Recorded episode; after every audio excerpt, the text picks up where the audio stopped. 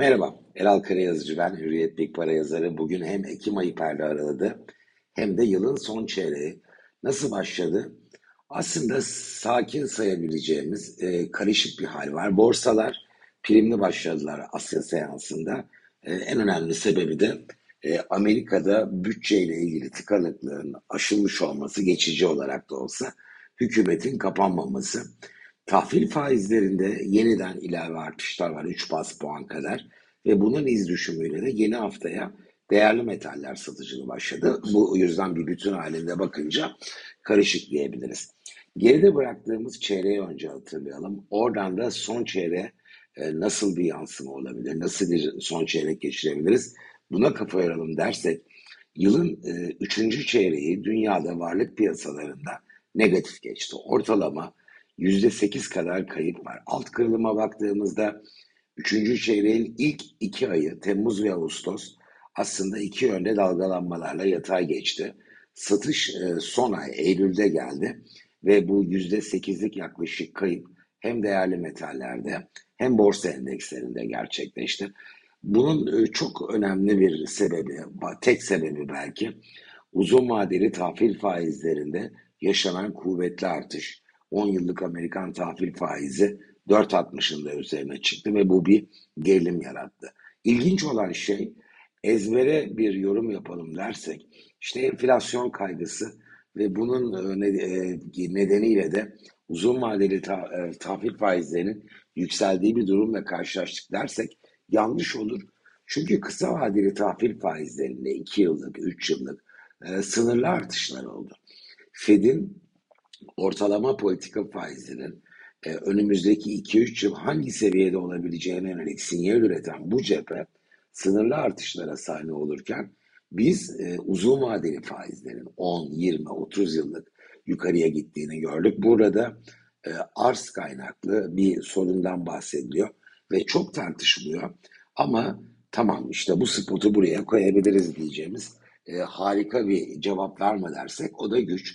Asya'dan Amerika'nın uzun vadeli tahvillerine olan talebin azalmış olması e, bence en etkili görünen faktör. Dışarıda işler böyle gelişirken yurt içinde bambaşka bir fiyatlamaya e, şahit olduk. Özellikle de Borsa İstanbul'da.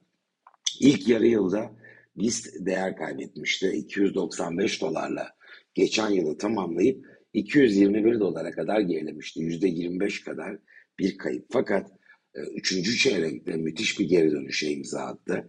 E, iki ayda o kaybın tamamını aldı. E, bir önceki ayı Ağustos'u iki yüz doksan altı dolarla yani önceki yılın kapanışının hemen üzerinde gerçekleştirdi. iki ayda yüzde otuz dörtlük bir artış bu. Eylül ayında da hız kesse de yükselişi sürdürdü. yüzde iki nokta yedilik bir artışla BIST endeksi üç yüz dört dolara ulaştı.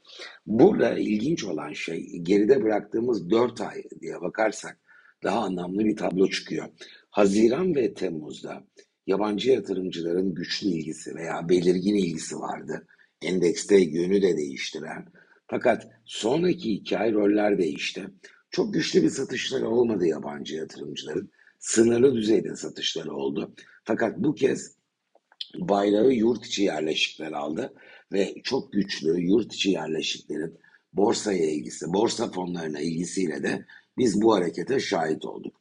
Bence yılın son çeyreğinde netinde BIST'in değer artışı kaydetme ihtimali daha yüksek şansa sahip. Fakat bir süre yatay bir seyirle karşılaşabiliriz. Hatta yerel yatırımcıların algısında bir değişiklik olursa ki burada bu halka arz furyası da çok etkili. Orada bir sürpriz negatife dönüş de bir domino etkisi yaratabilir.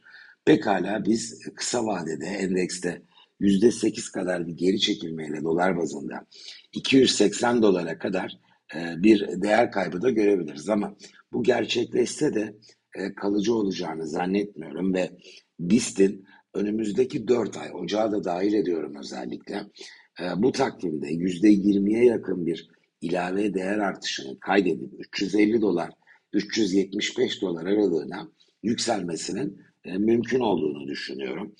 Ocaktan sonrasını ileride konuşacağız ama bence yerel seçimden önceki iki ay Şubat ve Mart e, risklerin daha ön plana çıkabileceği bir parkur. Çünkü yerel seçimlerden sonra Türkiye'nin enflasyonla mücadelede vites yükseltmesi ve bunun da ekonomik aktivite üzerinde etkisinin e, artması e, beklenen temel senaryo ve bunun da yerel seçimlere iki ay kala fiyatlamada kendini göstermesi, iki bin yirmi dördün ikinci çeyreğinde de bu e, geçen yılın aslında ilk yarısını hatırlatan bir tonla BIST ana rotanın aşağıya dönmesi dikkate alınması gereken bir risk. Bu nedenle de e, ben hisse senedi yatırımlarında orta uzun vade yerine daha önümüzdeki dört ayın içinde bir takım e, seviyelere hedefleyen e, yatırım stratejilerinin uygulanmasının e, daha doğru olacağı görüşündeyim.